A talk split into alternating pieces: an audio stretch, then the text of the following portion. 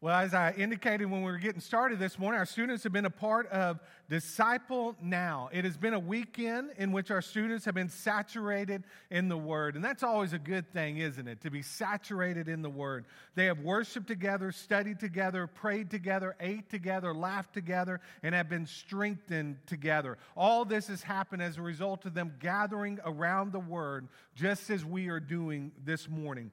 Back in 1990, I participated in my very first first Disciple Now weekend as a junior in high school. And the theme that year was The Race is On. And it, the, the verse was found in Philippians chapter 3 14, which says, I press on toward the goal for the prize of the upward call of God in Christ Jesus. Now, that was the most life changing weekend of my life up until that point because it was out of that weekend that I would surrender to full time vocational ministry. Disciple Now is a powerful weekend. I've seen from weekends like this the lost get saved, the wayward return to Christ, the broken relationships mended, and many students surrender to the ministry. I know this weekend has been life changing for our students. Please continue to pray for them. They're not done yet. Right now, they should be over consuming a bunch of breakfast in Building B, but in a few minutes, they'll be gathering again in small groups and continue studying and spending time in the Word together. Their theme for the weekend has been upstream. And, and kind of the thought is going against the flow. And, and so that's what they've been learning. This morning, um, we're going to look at a passage of scripture found in Acts chapter 17. And this is a, a, a, a chapter that I preached on one other time. Um, that I can recall, but this is actually one of my favorite passages of Scripture in all of the Bible because it's a story about a group of men that literally turned the world upside down for Jesus Christ. And that's what we're praying for our students that they will do that. And we're praying for all of us in this room as well that we will turn the world upside down for Jesus. So notice these words found in Acts chapter 17, beginning in verse 1. Now, when they had passed through Amphipolis, and Apollonia, they came to Thessalonica, where there was a synagogue of the Jews. And Paul went in, as was his custom, and on three Sabbath days he reasoned with them from the scripture, explaining and proving that it was necessary for the Christ to suffer and to rise from the dead, and saying, This Jesus, whom I proclaim to you, is the Christ. And some of them were persuaded and joined Paul and Silas, as did a great many of the devout Greeks and not a few of the leading women. But the Jews were jealous, and taking some of the wicked men of the rabble, they formed a mob, set the city in an uproar, and attacked the house of Jason, seeking to bring them out to the crowd. And when they could not find them, they dragged Jason and some of the brothers before the city authorities, shouting, These men who have turned the world upside down have come here also. And Jason has received them, and they are all acting against the decree of Caesar, saying that the, there is no other king. Um, saying that there is another king, Jesus. And the people and the city authorities were disturbed when they heard these things. And when they had taken money and security from Jason and the rest, they let them go. You know, what these unsaved people recognized in Paul and Jason and the others, a group of people that not only had been radically changed by Jesus, but they were a group of people that were radically changing the world for Jesus, right? That's what we've been called to do as believers in Jesus Christ take what God has done in us and transfer it to other people. And that's what we see um, in the life of Paul and Silas and Jason and the many others. Our message point this morning is this Jesus is a better world changer. Since the beginning of time, people have been changing the world for Jesus, haven't they? And they have just been simply changing the world. Some of the greatest world changers have been people like Noah and Abraham, Moses and David and Peter and Paul. And within um, society, people like Christopher Columbus, Benjamin Franklin, George Washington, Rosa Parks, Martin Luther, Martin Luther King Jr., Henry Ford, Mother Teresa, and, and people like Fanny Crosby. The list goes on and on. Each of these men and women turned the world upside down. Some of them turned the world upside down technologically, some politically, some socially, and some turned the world upside down for Jesus. And that's what we're looking at this morning people that turned the world upside down for Jesus. So notice our first point this morning. It is this Paul's faithfulness to the gospel. Paul was not always faithful to the gospel, was he? You know, it, it could be, uh, in fact, he was anything but faithful um, to the gospel before he was radically changed on the road to Damascus. We are first introduced to him in Acts chapter 7. Remember in Acts chapter 7 is where Stephen stood before the religious leaders and, and preached one of the most powerful sermons in all of Scripture. And as a result of the, the message that he preached, he was drugged outside of the city gates. And while outside of the city gates, he would be stoned to death. And scripture tells us that those, um, the crowd had laid their garments at the feet of a young man by the name of Saul, who would later become Paul. And, and, and, and, soon after this, we read of Paul's evilness. Paul was an evil man before he was radically changed by Jesus Christ. In Acts chapter 8, 3, we read, But Saul was ravaging the church, and entering house after house, he dragged off men and women and committed them to prison.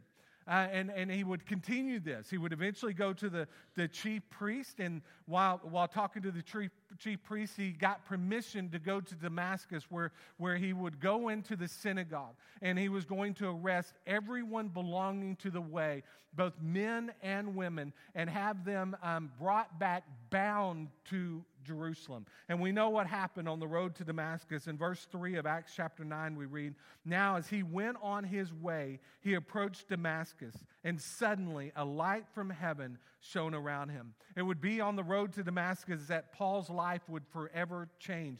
Jesus would appear to Paul on that day, and Paul would go from breathing murderous threats against Christians to becoming um, a person whom murderous threats would be hurled at, right? Um, so, so here's what I love about Paul's testimony. His testimony makes it abundantly clear that Jesus can transform the life of anyone. There is no one too far gone from, from, from the saving power of the gospel of Jesus Christ. He can save the vilest of criminals. He can save the murderers. He can save the thieves. And he can also save the complacent, can't he? What we can learn from Paul is this we need to be faithful to the gospel mission. Notice what we read in verses 1 and 2 again um, in Acts chapter 17. Now, when they had passed through Amphipolis, in Apollonia, they came to Thessalonica where there was a synagogue of the Jews. And Paul went in, as was his custom, on three Sabbath days. You see what Paul did here? For three Sabbath days. This would mean that for, for at least three weeks, Paul was in the city of Thessalonica. And for three weeks, he went into the synagogue and he preached to the Jews and the God fearing Greeks. We are told this was his custom. This is what Paul did. Let me ask you a question this morning. What is it that you do for Christ that has become your custom, that has become a reoccurring event? Something that, that you do for the Lord on a daily basis, on a weekly basis, or a reoccurring basis. Some of you, man, you do do much for the Lord on a reoccurring basis. You teach a Bible study class, you invest in the lives of children, you are active in a particular area of ministry or mission, you lead studies in your homes. Some of you lead studies at your places of employment, and some of our students lead Bible studies in their schools. Some of you, though, do nothing on a reoccurring basis. Paul had a mission, and that mission led him to get in front of lost people with the gospel of Jesus Christ on a reoccurring basis. Paul told young Timothy in 2 Timothy chapter 4, preach the word, be ready in season and out of season, reprove, rebuke, and exhort with complete patience and teaching. What powerful words those are. Paul was telling Timothy to, to continue doing what he was doing for the Lord Jesus Christ. Paul was faithful to the gospel truth as well. In verse 2 again, we read, And Paul went in as was his custom, and on three Sabbath days he reasoned with the people from Scripture. You see what Paul did? Paul did not stand before people and give his opinion, did he? Paul did not stand before people and offer up a comic routine, did he? No, Paul stood before them and he not only preached the good news, but this passage of scripture says that Paul reasoned with the people, meaning that Paul had a dialogue with the people. He had a conversation with them. In, in the middle of church, basically, he said, Does anybody have a question for me this morning? I'm not about to do that to, with you this morning. But that's what we have with Paul. It was a dialogue that occurred while he, while he taught within the synagogue.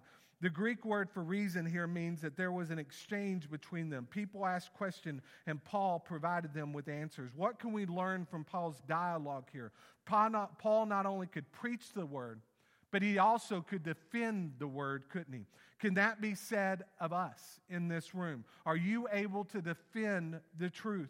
Are you able to answer the countless people outside of the doors of this church that have questions about Christianity, questions about Jesus, questions about salvation and sin and what is biblical morality? How, or or you, can you answer a person when, when they ask you, How do I get into heaven? Again, Paul said, Preach the word.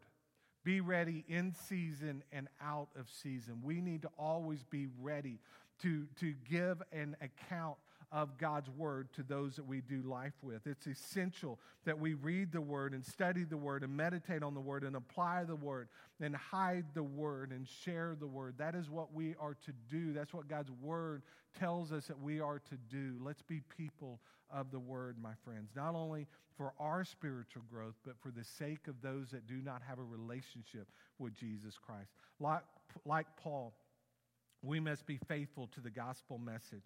In verse 3, we read, explaining and proving that it was necessary for the Christ to suffer and to rise from the dead, and saying, This Jesus, whom I proclaim to you, is the Christ. You know, Paul was one of the most brilliant man, men of his days. I mean, people say that he was being trained um, to, to, to, to one day become the chief priest himself after the order of Gamaliel. I mean, he was a brilliant man but, but what I love about Paul is everywhere he went, regardless of the crowd, he, he preached a simple message, didn't he? He stood before the crowds and he taught that Christ had to suffer, that Christ had to die, and that he was raised to life three days later. He taught that Jesus indeed is the Christ. And as we've been walking through our Hebrews sermon series, there is no better news than to know that the Messiah had come. And that's what Paul was trying, trying to let everybody know whenever he stood before them that there is no greater Savior than Jesus Christ. Let me ask you a question this morning. What keeps you from sharing your faith? What keeps you from sharing the good news of salvation with other people? Is it because you think the gospel message is too complicated? Maybe you feel that you're underqualified. Maybe you think that you don't know enough to share with another person. What is the gospel? It's the story of Jesus, isn't it? It's the story of his life, his death, and his resurrection. When you share the gospel with someone, you are telling them about Jesus. You are telling them about what he did for you and why he came. You are also telling others what Jesus did for you, how he died for you, how he saved you from your sins, and how he provided you with the gift of eternal life. And that's the gospel. That's what Paul did in the synagogue and in houses. And as he went from point A to point B, from city to city, he preached a simple message about what Jesus Christ had done for him. And that's the message that we are to preach as well.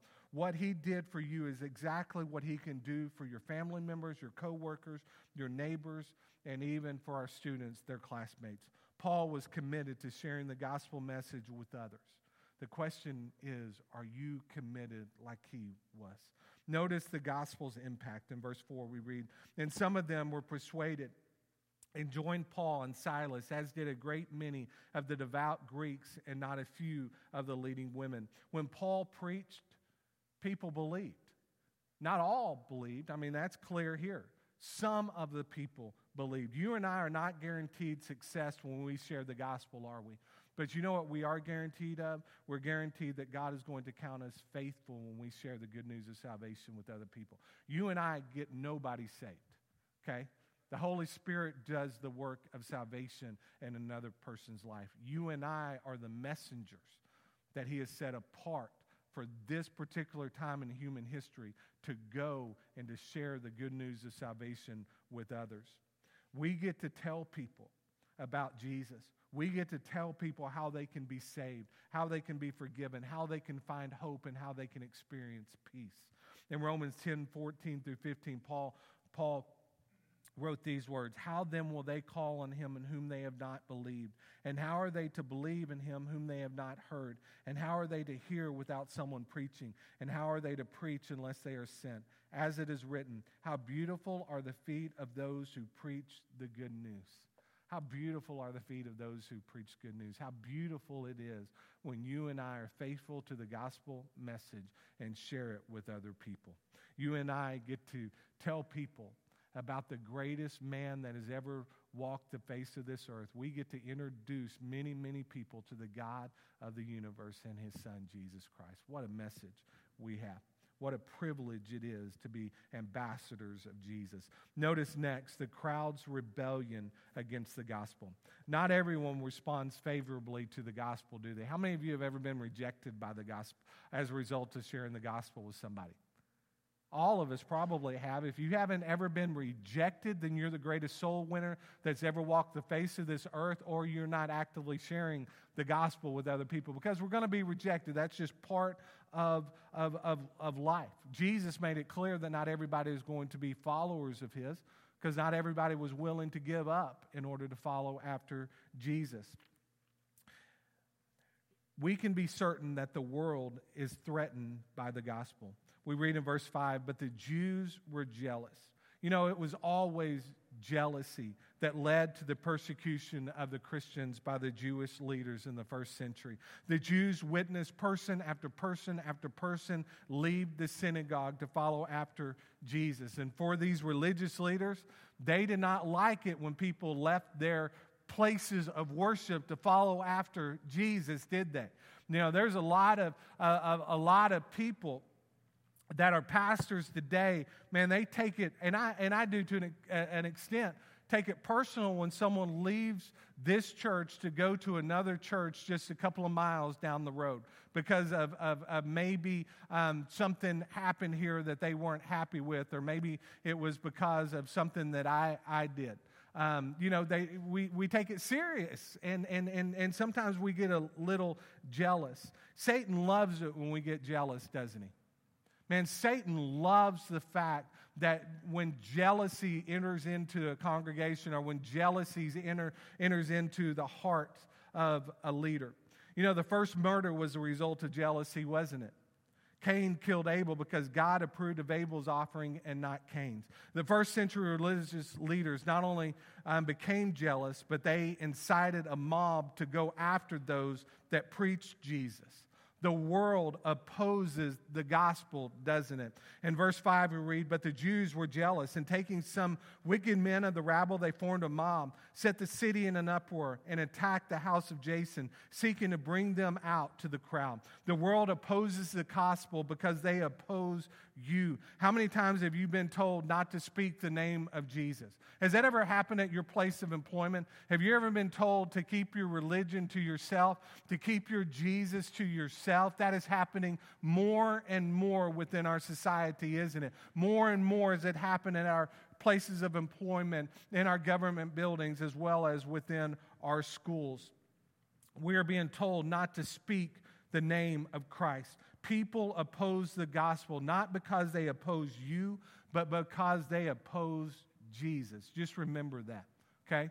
They oppose because they oppose Jesus, not because they oppose you. As a result of this, the world oppresses the gospel messengers. In verse 6, um, uh, we read, And when they could not find them, they dragged Jason and some of the brothers before the city authorities. In many parts of the world today, the punishment for being a Christian is imprisonment. In some places, the punishment for being a Christian is actually death. We know that there was countless people in the New Testament that would die a martyr's death, as there have been throughout um, human history. Think about the first 12. The verse 12 disciples. One of those men betrayed Jesus.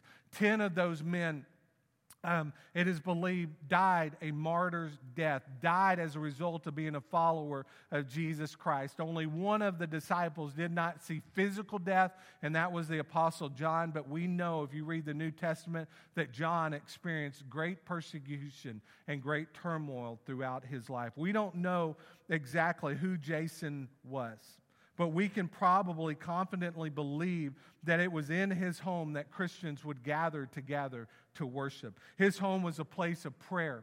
It was a place of worship, a place of fellowship, a place where the, where, where the word was shared and the lost got saved, where believers were equipped. May that be said of our homes as well. May our homes be places of worship. May our homes be places in which lives are forever transformed for Jesus Christ. Notice what the gospel does and faithfulness produces. We see here that the gospel ignites change. The gospel changes people, doesn't it? The gospel changes a person's mission, and, a, God, and the gospel changes a person's destiny, doesn't it? It reveals to us that we have a God given potential, we have God given purposes. Paul, Jason, Silas, and the others, notice what they did. In verse 6 again, we read, And when they could not find them, they dragged Jason and some of the brothers before the city authorities, shouting, These men who have turned the world upside down have come here also. What a testimony that would be. These men are not the ones that said, We are turning the world upside down for Jesus, are they? They were being accused of turning the world upside down for Jesus. When was the last time you or I have been accused of turning the world upside down for Jesus. You know, I just love this. The lost were saying these things about the, the, the, about Jason and Paul and Silas. The news of Jesus and the work of Jesus had been spreading throughout the known world. Now Jesus had come to Thessalonica. The result, a city being turned upside down for Jesus. In Acts 11 26, we read that it was in Antioch that, that believers were first called Christians. Most likely, it wasn't the Christians that called themselves Christians, it was the people within Antioch that looked at these men and women and determined that they were followers of Christ and they were given the name Christian. Folks, to me, there is no greater compliment that we can receive as believers than to be accused of creating um, um, chaos within the heart of unbelievers.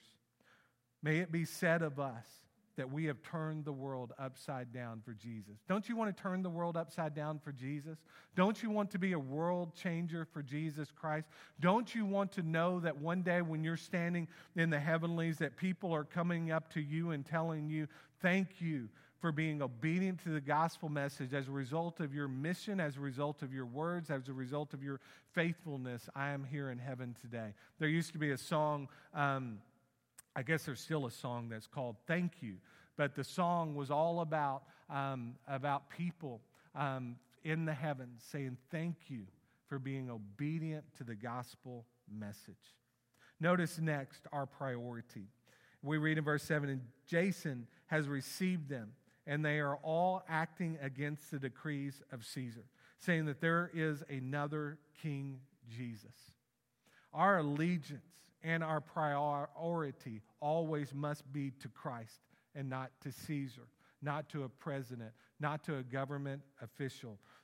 That is not popular speech these days. It was not popular for the early believers when they chose not to bow at the feet of Caesar, religious leaders, or anyone else. These people knew that, that, that the threat was not Paul, the pre- threat was not Silas or Jason or Peter. The threat was Jesus. And they were threatened by the, the, the movement that Christ had created throughout the known world. And there are parts of our world today where that movement is just exploding. Jesus is exploding. The name of Jesus is exploding throughout the Middle East, throughout Asia. But it seems kind of in the Americas these days that, that Jesus isn't exploding here as much as he was um, even 20, 30, 40 years ago. Our baptism numbers are significantly down today than they were even 20 years ago. What does that tell us? That people aren't getting saved today like they were many years ago. You and I need to be faithful to the gospel message. Notice next, the gospel will cause a disturbance. In verse 8, we read, And the people and the city authorities were disturbed when they heard these things. The gospel will always and has always caused a disturbance. And it will continue to cause disturbances within our homes, within our schools, within our places of employment, within our government buildings. We as believers must create a disturbance within this world for Jesus. We must, as this disciple now theme has been, we must go upstream. Let us go against the flow. Let us become world changers. Let us become men and women and students and children that turn the world upside down for Jesus Christ. There are countless numbers of people outside of the doors of this church that are in desperate need of repenting of their sins and believing in Jesus and crying out to Jesus to be Lord and Savior of their lives. So let's go to them. Let's be obedient to the gospel message and let's become a church that, that, that, that people are saying of us that we're turning the world upside down for Jesus because of the work that's happening outside the doors of Friendship Baptist Church, the, the community of Fairview and Allen and, and, and Lucas and Wylie and Plano and McKinney and the surrounding areas are being turned upside down for Jesus Christ. What, what, what must we do in order for that to happen? Well, we need to become people of the Word. We need to allow the Word to saturate in us so that it gets out of us. We need to read the word, study the word, meditate on the word, apply the word, hide the word, and we need to respond to the gospel message of Jesus Christ. Let me ask you a question this morning. Who is it that you know this morning that does not have a relationship with Jesus Christ? Who is it that you know that you need to go to with the gospel and share with? Who is it that you can do that with this week? It may be a family member, it may be a coworker, it may be a, a neighbor. But let's be obedient to the gospel message this morning.